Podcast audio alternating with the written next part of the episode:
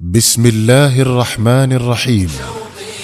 شوقي للقياهم يزيد ولحبهم هتف القصر يا جيل أتباع الهدى أشرق علينا من جديد شوقي يسر جمعية مودة أن تقدم لكم صورا من حياة الصحابة لعبد الرحمن رأفت الباشا.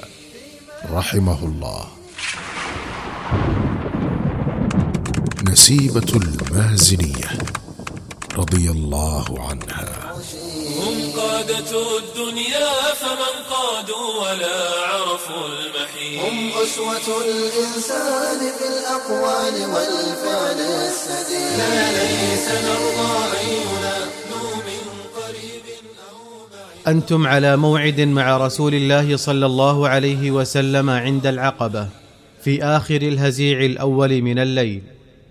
أسر مصعب بن عمير بهذه الكلمة إلى واحد من مسلمي يثرب فسر الخبر بينهم سريان النسيم في سرعة وخفة وهدوء وأحيط به المسلمون الذين تسللوا من المدينة واندسوا بين جموع حجاج المشركين الوافدين على مكة من كل صوب. وأقبل الليل فاستسلم حجاج المشركين إلى الكرى وجعلوا يغطون في نوم عميق بعد يوم جاهد ناصب قضوه في التطواف حول الأوثان والذبح للأصنام. لكن أصحاب مصعب بن عمير من مسلمي يثرب لم يغمض لهم جفن. وكيف لجفونهم أن تغمض؟ وقلوبهم تخفق بين فرحة باللقاء الذي قطعوا من أجله الفيافي والقفار.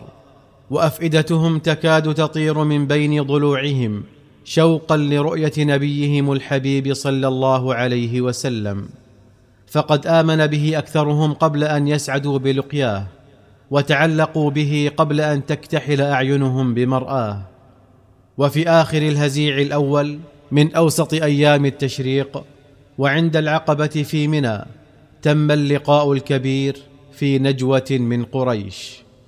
فلقد تقدم اثنان وسبعون رجلا من النبي صلوات الله وسلامه عليه ووضعوا أيديهم في يديه واحدا بعد آخر مبايعين على أن يمنعوه مما يمنعون منه نساءهم وأولادهم.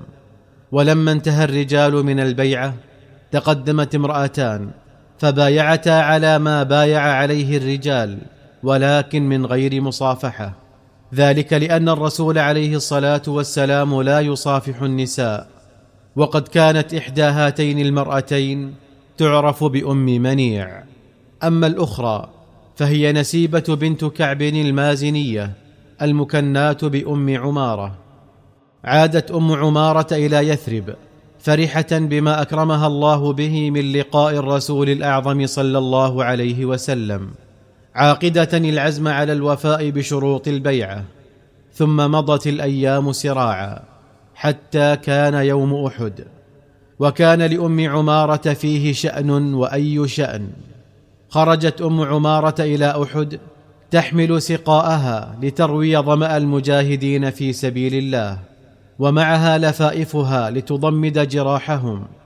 ولا عجب فقد كان لها في المعركة زوج وثلاثة أفئدة. هم رسول الله صلوات الله وسلامه عليه وولداها حبيب وعبد الله. وذلك بالإضافة إلى إخوتها من المسلمين الذائدين عن دين الله المنافحين عن رسول الله. ثم كان ما كان يوم أحد. فلقد رأت أم عمارة بعينيها كيف تحول نصر المسلمين إلى هزيمة كبرى. وكيف أخذ القتل يشتد في صفوف المسلمين فيتساقطون على أرض المعركة شهيدا إثر شهيد.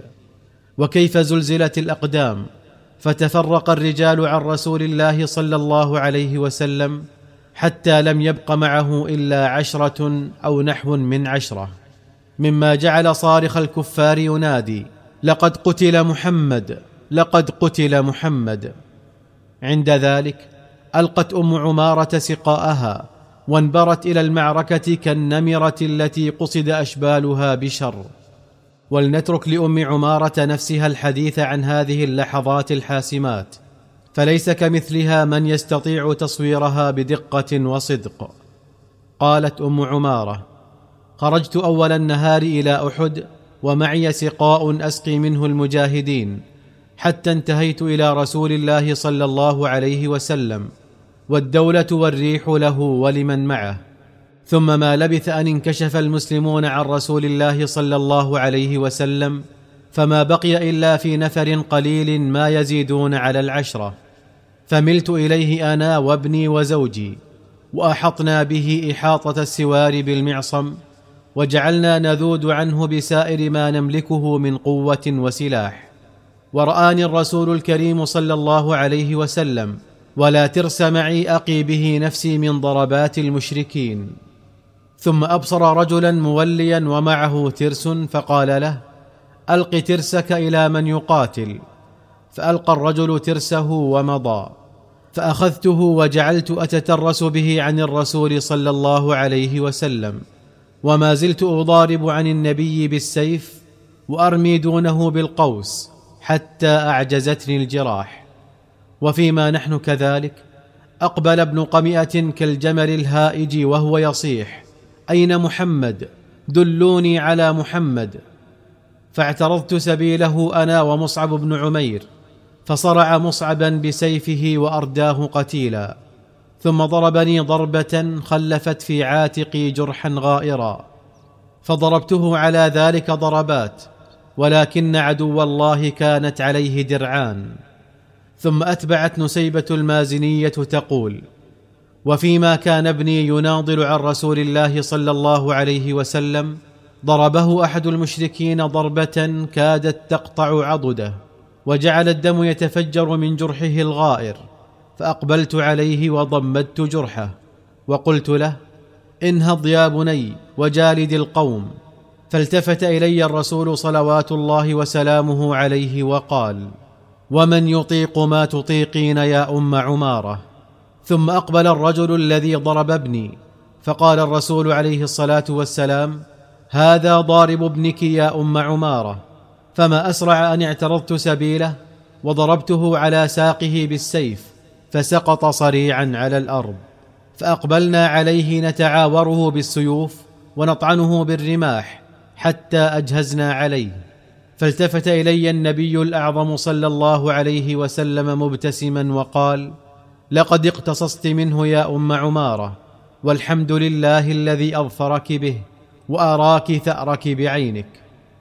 لم يكن ولدا أم عمارة أقل شجاعة وبذلا من أمهما وأبيهما ولا أدنى تضحية وفداء منهما فالولد سر أمه وأبيه وصورة صادقة عنهما.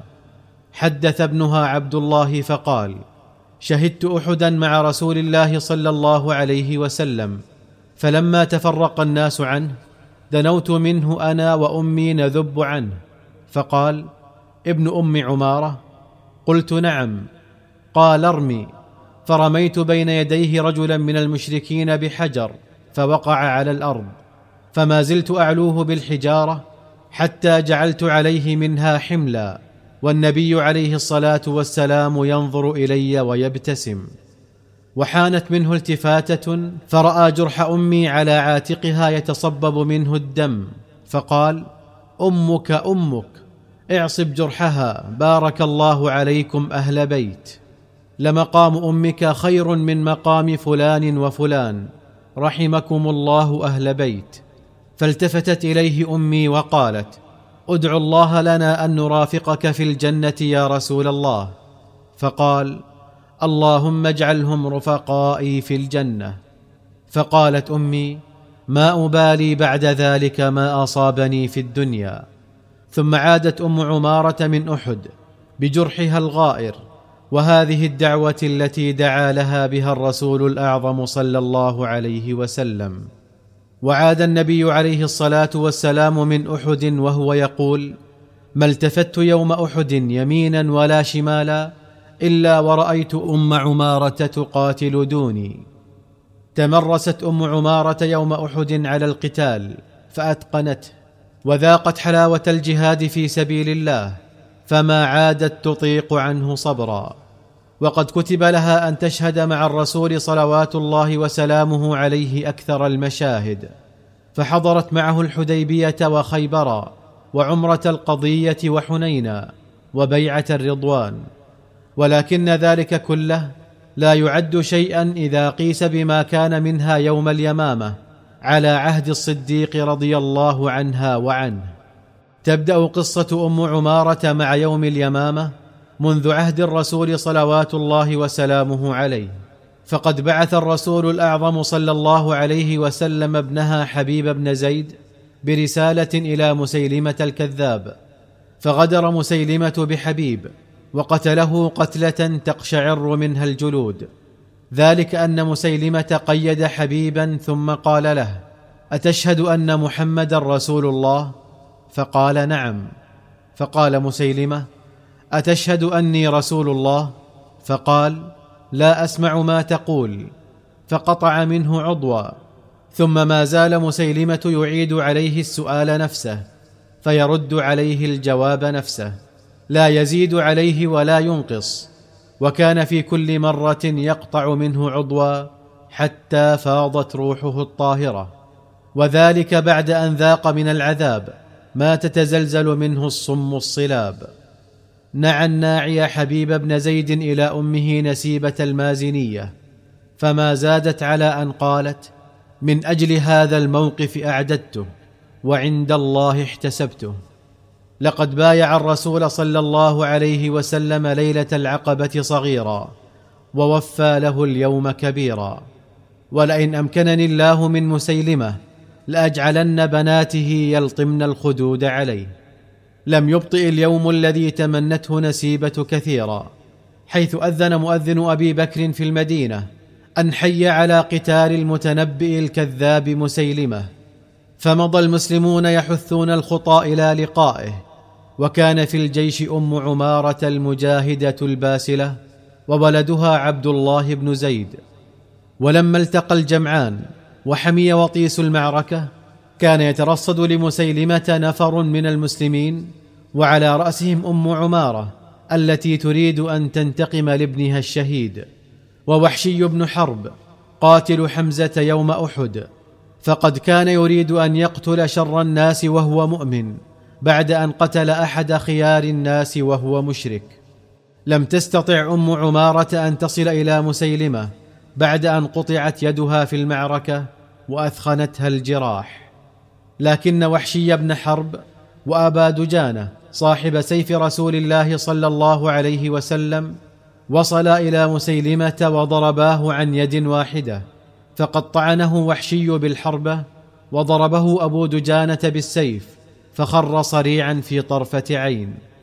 عادت أم عمارة بعد اليمامة إلى المدينة بيد واحدة ومعها ابنها الوحيد.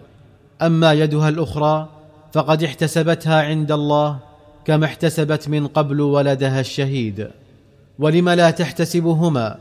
ألم تقل للرسول عليه الصلاة والسلام ادع الله لنا أن نرافقك في الجنة فقال الرسول صلوات الله وسلامه عليه اللهم اجعلهم رفاقي في الجنة فقالت ما أبالي بعد ذلك ما أصابني في الدنيا. رضي الله عن أم عمارة وأرضاها. فقد كانت طرازا فريدا بين النساء المؤمنات وانموذجا فذا بين المجاهدات الصابرات. ما التفت يوم أحد يمينا ولا شمالا إلا ورأيت أم عمارة تقاتل دوني. محمد رسول الله. بمحمد وبصحبه قد أسس الصرح المشيد يا شعر أسعفني أفض في مدحهم هل من مزيد؟ سلة الإيمان والتقوى أولو الأمر